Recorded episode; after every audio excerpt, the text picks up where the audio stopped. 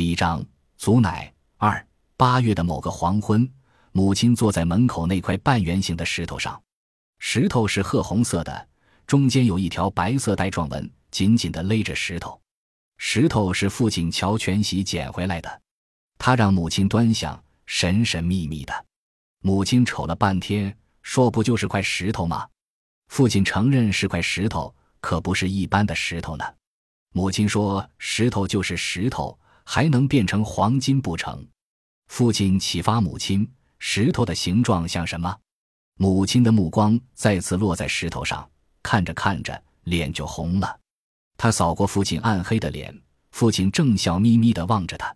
母亲的脸更红了，说：“我还以为你是正经人呢。”甩下父亲进屋了。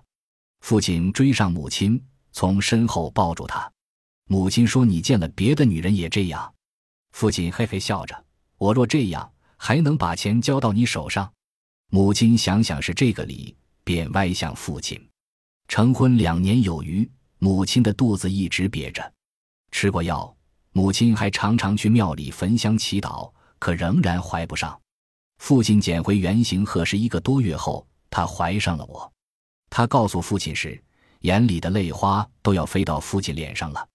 父亲生怕听错，让他说了两次。父亲突然想起被丢在院角、覆盖着灰尘的褐石，父亲认为那是块神石，是神石带来了好运。父亲扫掉灰尘，洗掉上面的污渍，抱在怀里反复端详。父亲认定什么，母亲极少质疑。母亲起先不敢做，认为不敬。父亲说：“神石不是神，还是石头，是有灵异的石头，吸吸石头的灵气。”肚里的孩子会长得更结实。说到孩子，母亲的胆子变壮了。从此，那块石头成了他的坐凳。抱出来是坐凳，抱进屋则摆在方柜正中间。母亲时不时点一炷香。母亲坐在石头上，并不闲着，缝衣、纳鞋，把鲜嫩的豆角剪成条状，亦或把烟片串起来吊到院墙的钉子上。那天，他缝的是一条婴儿裤。粉底白花是用他的旧衣服改的，他已经做了三条，这是第四条。那是一九零零年八月，再有一个月，他的孩子就要出生了。他盘算着，彼时瓜果已经成熟，若奶水不足，就熬瓜糊糊。这是他母亲告诉他的。母亲不时抬头远望，门前是水塘，不大也不深，却住着数不清的蛤蟆。蛤蟆白天藏在塘底。黄昏便浮到水面，比赛似的聒噪，一直叫到午夜之后。水塘往南是草滩，黄蒿、灰蒿，还有开着兰花的沙参和粉花的老牛疙瘩及状如叉子的老灌草。再往南是灌木丛，一群鸟惊起落下，落下惊起。出村的路就在灌木丛中间，弯弯曲曲，像一条蛇。母亲在等父亲，父亲是锅炉匠。清早踩着蛇离开，黄昏踏着蛇归来。盆、碗、碟、盘、罐、缸、篓子，长缝短缝，经父亲修补后，滴水不漏。即便再裂，也不会从橘钉的地方开裂。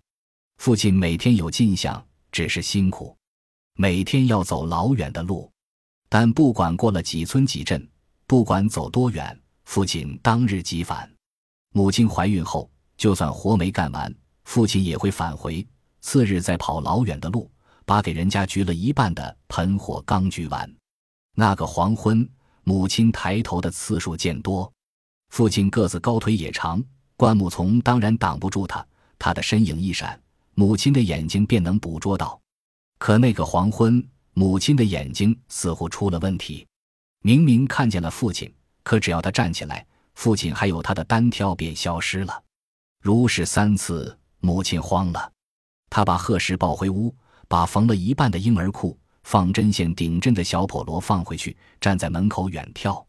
水塘、灌木丛在晚霞的映照下，浮腾起一团团淡粉的雾霭。路已经模糊不清，但只要父亲回来，母亲相信他看得见。他的眼睛瞪得大大的，却连错觉也没有了。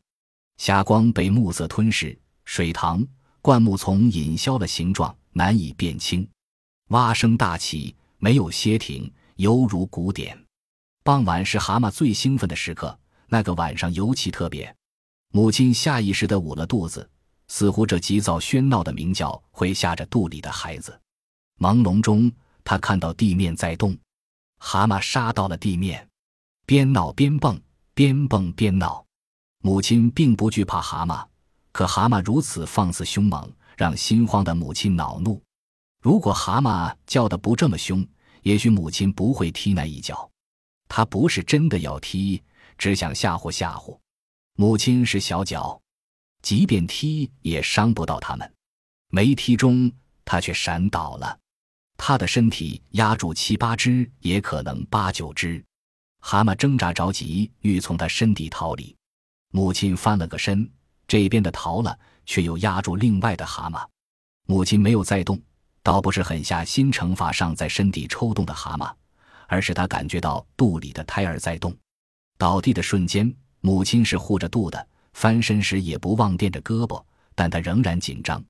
喘息片刻，母亲爬起来，她已经顾不上牵挂，或者说她已经分不清心的突然狂跳是对父亲的担忧，还是对动了胎气的不安。母亲拍打掉衣服上的灰尘，掸去衣袖上网状的绿色青苔，那该是蛤蟆蹭上去的。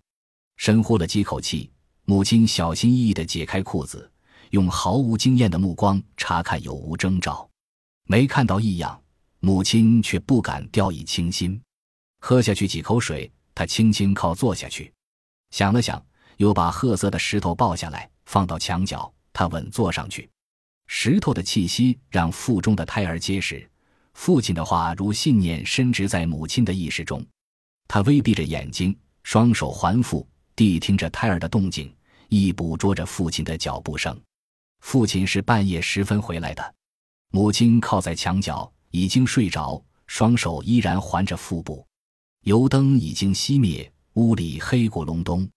父亲没有进屋，站在门口唤了几声。母亲突然惊醒，不知自己身在何处，不知父亲的呼叫是真是假。父亲又叫了几声，母亲才明白，父亲回来了，他并不是在做梦。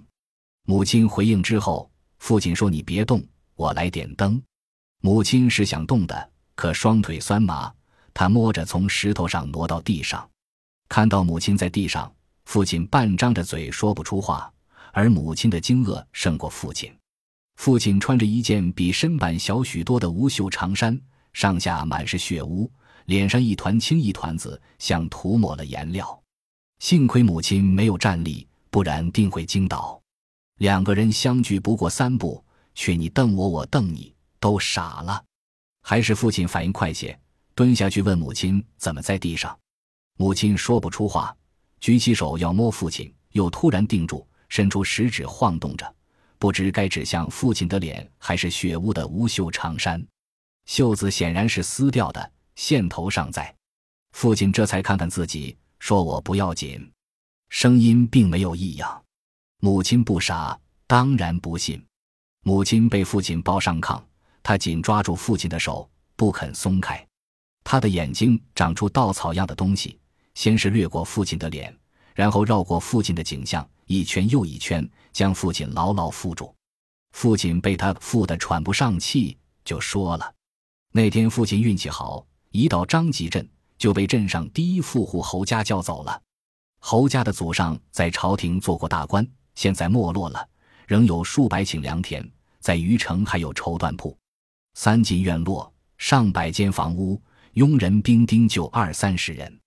父亲当然听过侯家的传说，如侯老太爷有三房七室，日暮必饮半斤仙人奶。父亲没想到自己能走进侯家的深宅大院，跟在那个瘦脸男人身后，父亲既欣喜又忐忑。也许能看到侯老太爷，父亲很想知道。一个日日喝人奶的男人会是何般模样？到了门口，瘦脸男人嘱咐父亲低头看路。父亲明白这是不让他乱瞅。父亲是规矩人，虽然满腹好奇，还是忍住，只追着瘦脸男人的脚后跟。数分钟后，父亲跟瘦脸男人走进一个小屋。小屋的桌上立着一个大肚细颈的瓷瓶，瓶嘴缺了一个角，瓶身有一盏长的裂缝。缺角的那一块在桌上的盘子里。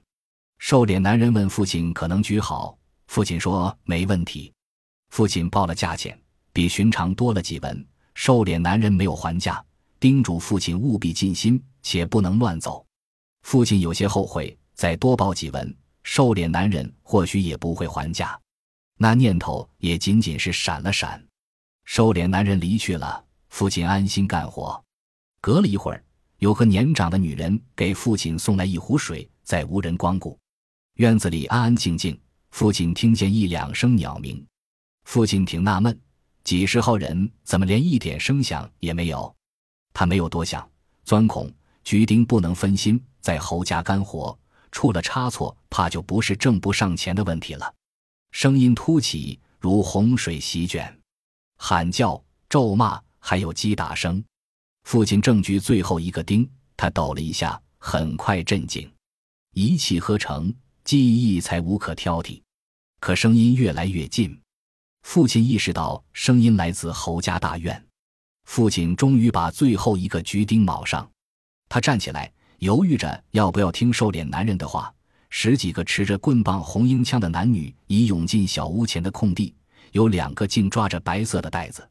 父亲探出头，猛又缩回。这儿还有一个，有人喊。父亲还没弄明白怎么回事。脑袋便挨了一棒。父亲苏醒后，发现自己躺在院子里，衣服被扒掉了。距他两步远躺着一具死尸，尸下的血迹已经干透。父亲爬进小屋，他花费两个时辰举好的瓷瓶已变成碎片，挑香被踢翻，万幸金刚钻还完好。父亲不敢久留，挑香逃离。院里有好几具尸体，其中一具像是瘦脸男人。那一天，数百饥饿的农民扑进侯家，将侯家抢掠一空。父亲被那些农民当成侯家人，不但没挣上钱，还差点搭上性命。去年花县有数家富户被抢，父亲听说过，半信半疑。没想不到一年，事情真真切切的发生在侯家，而他居然亲历。当然，父亲没和母亲讲这么详细，略去许多。头上挨那一棒更是没提。末了，父亲说：“这世道要变了，还宽慰母亲，只要挑香在，咱不用偷也不用抢。”母亲的手慢慢松开，稻草样的东西慢慢缩回，可母亲的脸仍旧没有血色。父亲还以为是灯光的缘故，让母亲安心睡觉。大难不死，必有后福。父亲努力的笑了笑，他忘记他的脸涂抹了颜料。昏暗的灯光下甚是恐怖，母亲叫了一声，父亲立即抓住他，连声问怎么了。母亲没敢说被父亲吓着了，只说害怕。父亲俯下身，我在这儿，别怕。母亲让父亲洗把脸，又问父亲吃没吃饭。父亲说你躺着别动，我自己来。父亲洗了脸，泡了碗剩饭，吃了不到一半，便听到母亲的呻吟。父亲扑过去，双手抓住母亲。急切地问：“怎么了？”母亲只吐出一个音：“疼。”母亲没说哪儿疼，但她双手护腹的架势让父亲的脑袋轰然作响。怎么？父亲慌了。母亲努力地挤出两个字：“去叫。”约莫一顿饭功夫，父亲把接生婆背进门。接生婆五十几岁，腿脚上健朗，可父亲嫌她走得慢，强行背起她。父亲后来说。幸亏母亲让他洗了脸，不然接生婆非吓个半死。那时母亲已经大呼小叫，额头满是汗珠。母亲每叫一声，父亲的心就被凿一下。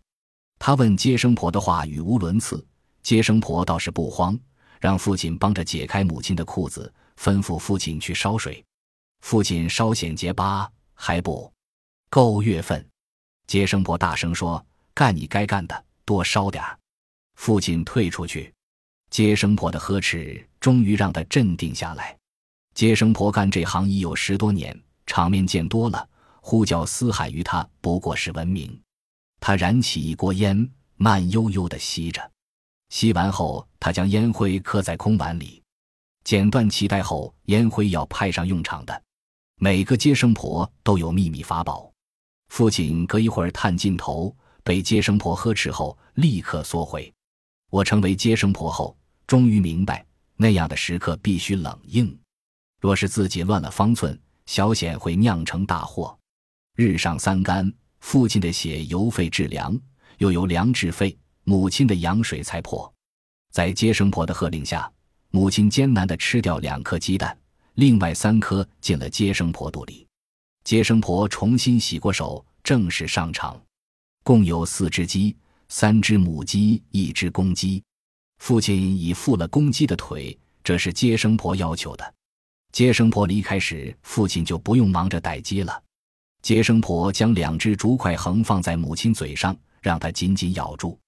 她说：“你别用劲，我让你用，你再用。”她说：“你不用紧张，你虽是第一次生孩子，可你总摘过豆角，摘过瓜。”没什么难的，就跟摘个豆角、摘个瓜一样。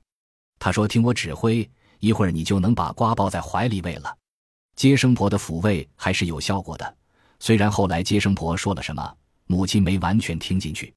接生婆的目光再一次投向母亲屈起的双腿，脸色突然变了。虚弱的母亲没有察觉，出来的不是头，而是脚。如果是两只腿还好，现在是一只腿。这叫踩地生，接生婆只遇到过一次，结果母子双亡。接生婆不但没抱走鸡，还倒赔两只。接生婆忙向父亲讲了，让他再请一个。父亲没完全明白，可接生婆要临阵脱逃，父亲是明白的。在这样的时刻，父亲哪有心思和功夫请别的接生婆？接生婆说了张急诊，父亲一把揪住他，大嚷。你接也得接，不接也得接。父亲用力猛，接生婆的脸如麻花扭曲着。那时父亲杀他的心可能都有。接生婆小声说：“接可以，就怕。”父亲松了手，几乎哭出来：“求你了。”接生婆试试并没有汗的脸，说：“你得帮我。”父亲频频点头。接生婆又说：“我可说过了，我不能保证。”母亲嚎叫一声，父亲急了，推搡接生婆：“少废话！”接生婆和父亲走进里屋，母亲嘴里的筷子咔嚓断成两截。本集播放完毕，感谢您的收听，喜欢请订阅加关注，主页有更多精彩内容。